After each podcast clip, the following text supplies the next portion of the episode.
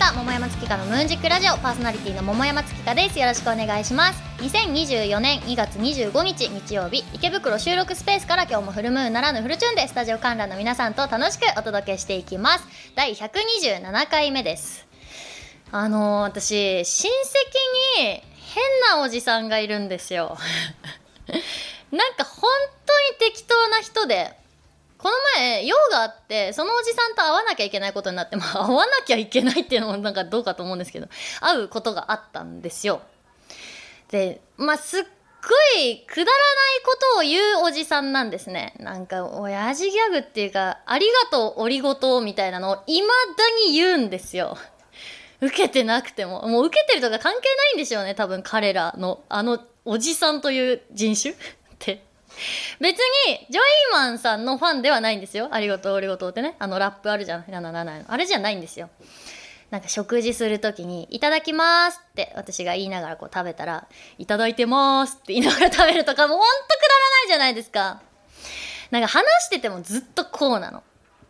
でいとこの誰々ちゃんがみたいななんか家族の話になってで子供生まれたねみたいなあそうなんだみたいな話してて OK ベイビ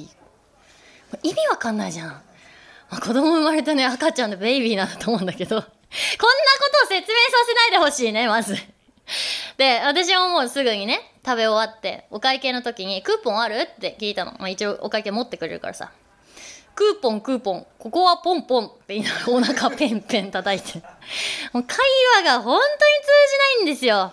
マジで恥ずかしいじゃんなんかこういうこういうのっていうかもう難しいですね人間扱いした方がいいからね ねあのそういう人と一緒にいるのって恥ずかしいじゃないですかで絶対思んないし私もいい加減、この前イラッときちゃって、もうほんとやめてほしくって、その、ね、そういうのやめてよって強めに言ったの。そしたらおじさんが、やめろって、縛ろって。 もう、ダメだこれダメだ爆笑強すぎませんなんかあの、バカにつける薬とかなんか言うけど、おじさんにつける薬ってないなと思って、おじさん病ってこれ治る日あんのあのさ、なんか、可愛い老人っているじゃないですか。おじいちゃんとおばあちゃんがこう手繋いで歩いてるみたいな、ああいう人になりたいな、みたいな像ってあるじゃん。あの人たちもおじさんの時期を経てるわけでしょ。あれって治るんかなすごい気になるんですよね。その人だけなの、うちの家系には。なんかまあ、いろいろボケたり突っ込んだりみたいな、私みたいにわーって喋る人は多いけど、なんかこんなくだらないことをずっと一人でギャグ言い続ける人がいないから、どうなっていくんだろうってすごい気になるんですよね。まあそんな感じで、あの、 笑いに免じて楽しければいいかなと思って、 今日は観覧のドリンクに初めてアルコールを導入したりとですね、 ちょっと楽しい人生を私も送ろうかなと思ったわけ、先日。最近ちょっと忙しかったんだね。そんな感じです。今日はもうこれで終わります。 なんか、ゆるっと生きるのもいいかなってちょっと思ったんでね。やめろって、ちわろって。 おじさんありがとう、おりごと。 映るね、これは。 さて、桃山月花のムーンジックラジオでは、あなたからのお便りを募集しております。市川うらら FM、桃山月花のムーンジックラジオのメールフォーム、またはローマ字で、桃山月花と yahoo.co.jp。月花の2は tsu で、ローマ字、桃山月花と yahoo.co.jp。X をお持ちの方は、ハッシュタグ、カタカナでムーラジとつけて投稿してください。お待ちしております。この後は素敵なゲストさんの登場です。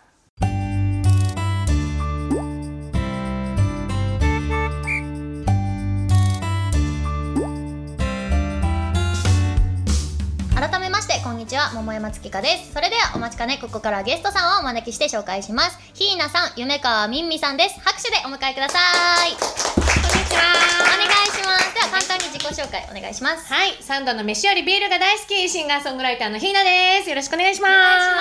しますそしておはこんばんちは、夢川みみだ。普段はゲーム関係のイベントや番組や大会の MC をメインに自分の YouTube 番組をしたり、あとは音楽活動をしたり、過去にはゲームの開発をしたり、いろいろやっております。よろしくお願いしおます。願いします開発すごねえこのお二人とお届けしたいと思いますけどえその話聞きたいです、開発はですね、まあ、ある会社がインフルエンサーとか、あとまあ表に出る人の中で、ゲーマーの中で、このゲームを一緒に作りたいなんか募集してくれてて、で、チャンネル登録者が何人以上とかほうほう、ちゃんとあって規定が。で、応募したら受かって、一緒に開発してましたどんなゲームとか言っていいのどんなゲームはうんとねなんなんていうんですっけこの一人が鬼になって、で8人ぐらいが鬼ごっこじゃんコール・オブ・デューティーとか荒野行動とかそういう系コール・オブ・デューティー知ってますよねもちろんもちろだんってねコール・オブ・デュおーテ仕ィー事ねでさしれょてますよね知って ますもうそうなのみんみさんめっちゃ調べてくれててさ 今日の出演にあたってまあでも要はテストプレイヤーですよねデバッカーみたいな、まあ、デバッグも兼ねてですねみんなでテレビ通話しながら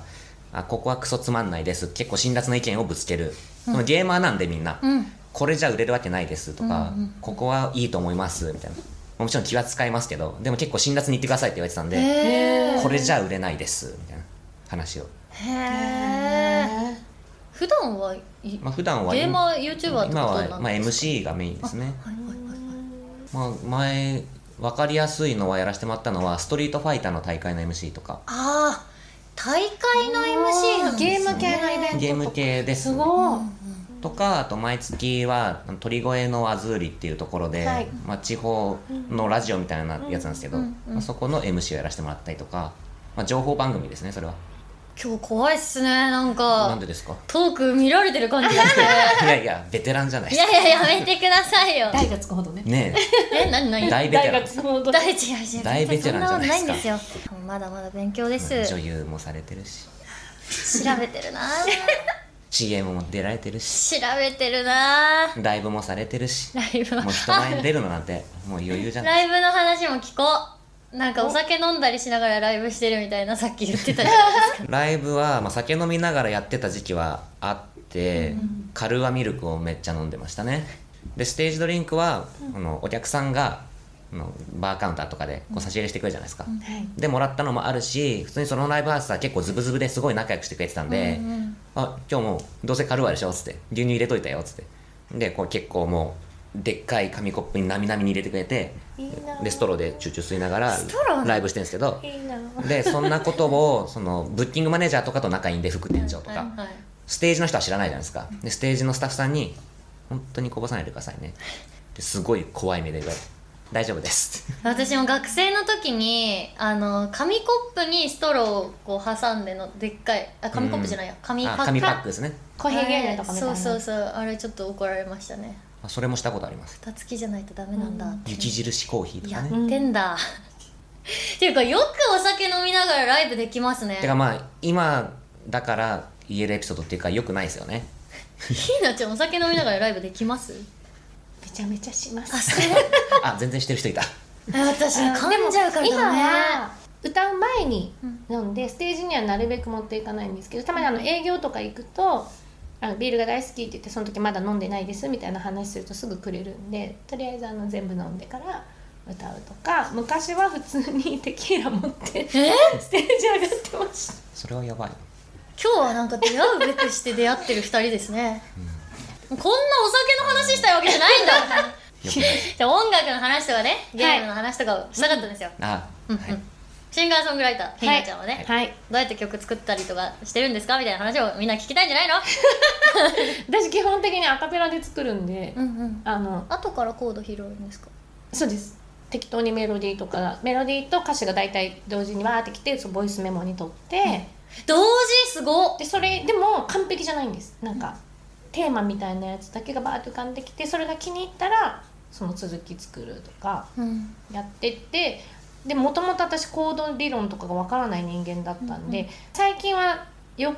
ぽど変なコードはつけなくなりましたけど以前はアレンジャーさんに投げる時に「ひーちゃん本当にアカペラでいいよ」ってああ拾ったコードが違うエっキてセンこトとリックなコードがついてくるからかはいはいはいはい全部変えていいっていうからどうぞっつってえー、あーコード変えていいよ私もよく言われますね全然いいよあのもともと変えてもらいたくてやるんですけど雰囲気だけいくんで、うんでもなんか案外アカペラで作っても、うんコード進行のなんか自分の気持ちのいいあラインって一緒だからちゃん帰ってとハくマってるんでるすよ進行が一緒だったりしますよね、うんあのあ曲りますと似てんなみたいな特に最近あの行動の勉強してなんとなく分かるようになってからはうんパターン化してる気がしますそれ以前は全然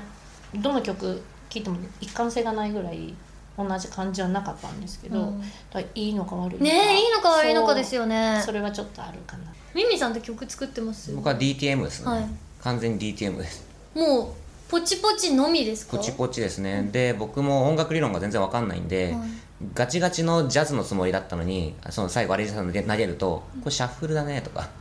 えーその線引きむずーでも難しいですよねジャズとシャッフル、まあでもガチな人なんであっちゃプロなんでなるほどああじゃあそれでいいっすみたいないへえやもうメロと歌詞が一緒に降ってくることはないですねすごいですよねねすごいですそれはないのでもその方が作りやすいうーんなんかサビだったらサビだけのメロディーラインと歌詞のふわえっとだしたからラッパーってことですよねあでもラップもやってたんですよ 昔なるほどね二人組の時はラップもやってたし、はいはいでももともとはそれこそあのトラックをもらってトラックありきで曲を作るんでそのループトラックに対してコードも分かんないくせにでもコードに合ってるようにやっぱ作れちゃうんですよね得意なジャンルとかありますいやでももうなんならもう普通にもう今ポップスなんで歌詞のジャンルは、え歌詞のジャンルうん、特にない気があでも恋愛ソングの方が作りやすいかもっていうのはあります恋愛ソングかその頑張ろうぜみたいなうんうんうん系のをよく作ってたんでそれは多いかもしれないですねで逆に私結構本当はめちゃくちゃ暗い曲が好きなんですうよんうんで暗い曲とか吐き出したいなと思って作ろうかなと思うんですけど絶対心配されるんで嫌なんですよ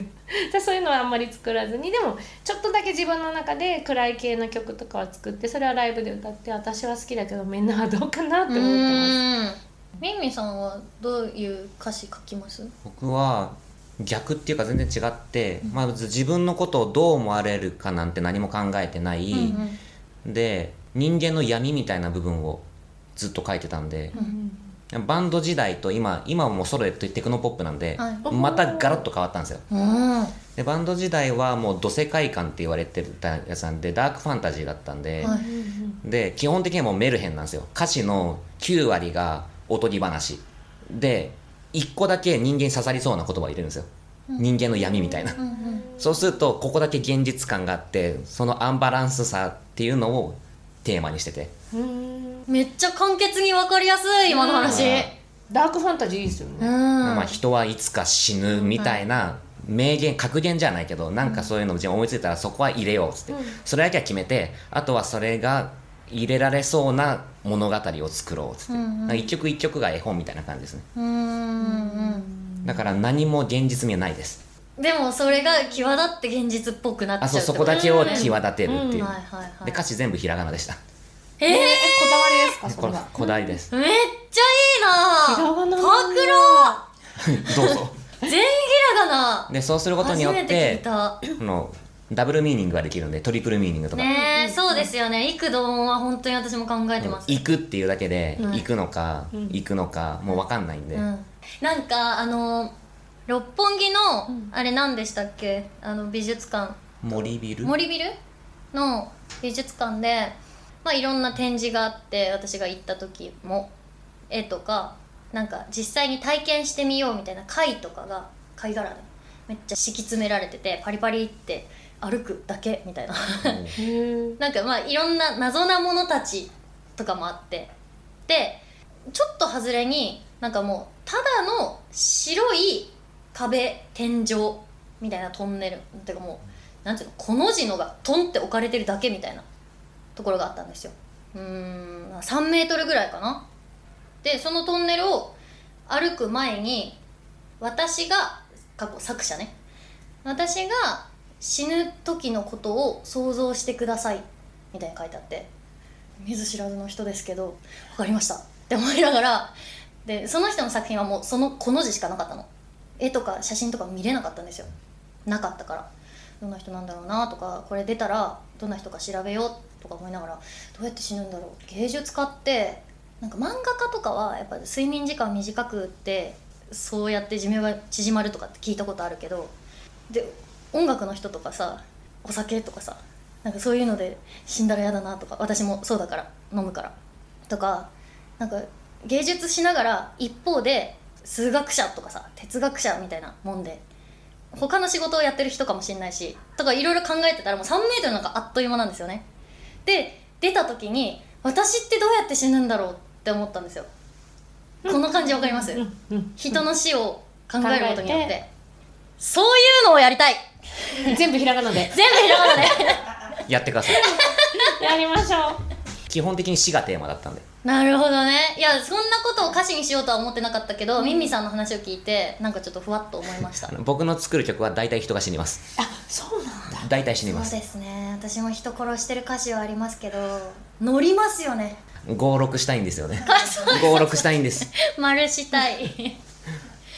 なちゃんは死とかないかあの死んだ人に向けては書いてうまんす、うんうんうん死んだ人とか死んだ愛犬に向けては書いてるけどあでもそうだ直接的な言葉は入れないです確かに直接的な言葉は入れないしさっきあの散々自分のあれを晒したいのだなとか言ってますけど私ほぼ妄想で書いてるのでうんでもその妄想で書いてることの中にちょっと真実があるからあんまりなんか詩とかってなるとなんか生々しすぎるかなって思うところとかは書かなかったりしますけど言葉にねあー言葉にしないだけでもテーマは自分の中であったりしますでも普通にいいことも言ったなって自分が今でも覚えてるいい歌詞があってえあいつだって死ねるから明日にしたらっていうっおー素敵ていう歌詞を書いたんですよあこれはいいこと言ったなっつって、だからタバコをそうですよねタバコをねやめたい人は、うんうん明日吸おう今日でやめようとかじゃなくて、一本吸いたいいやでも明日吸おう、うんでうん明日も明日吸おうで翌朝もってそれを続けるっていうのを思い出してそれをテーマにしてもここだけを決め打ちで歌詞を全部書きましたそれは。へえ素敵です明日にしますいや心 心配されますよということでお話ありがとうございますこの後はお便りのコーナーです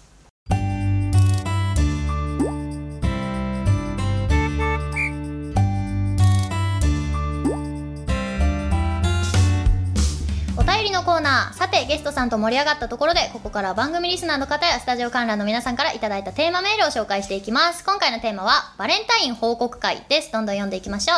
ラジオネームうどん県大好きかっこ高松市私は女性社員から14日よりも一足早くバレンタインチョコがもらえました袋の中にはたくさんのチョコレートが入っていましたえー、よかったねうどん大好きだけどチョコは嬉しいんだ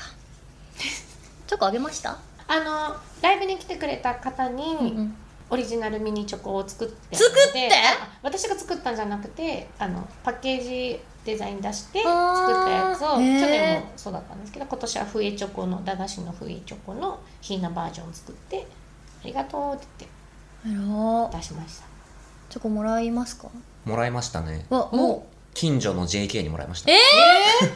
あこれあげるっつってごめんねうち小学生だからさこんなパッケージだけどっつってこの透明のちっちゃい袋に今話題の家の味がするっていうチョコうえ家の味あげるって言われました、あのなんか家で作った味がするってあーなんか話題になってるっぽくて、えー、知らあるなあかっる確かに家の味がしましたたへえなんですかねあれなん人んちの匂いがするんだよななんか家で作ったシューっていうか美味しいんですよ美味しいんだけど手作りチョそコうっぽい味手作りシューですね湯煎味かなねあとはコンペイトーっていう本当のコンペイトーにチョコがまぶしてあるでえー、美味しそうなんかそれが毎月限定何個かしか出ないやつらしくて、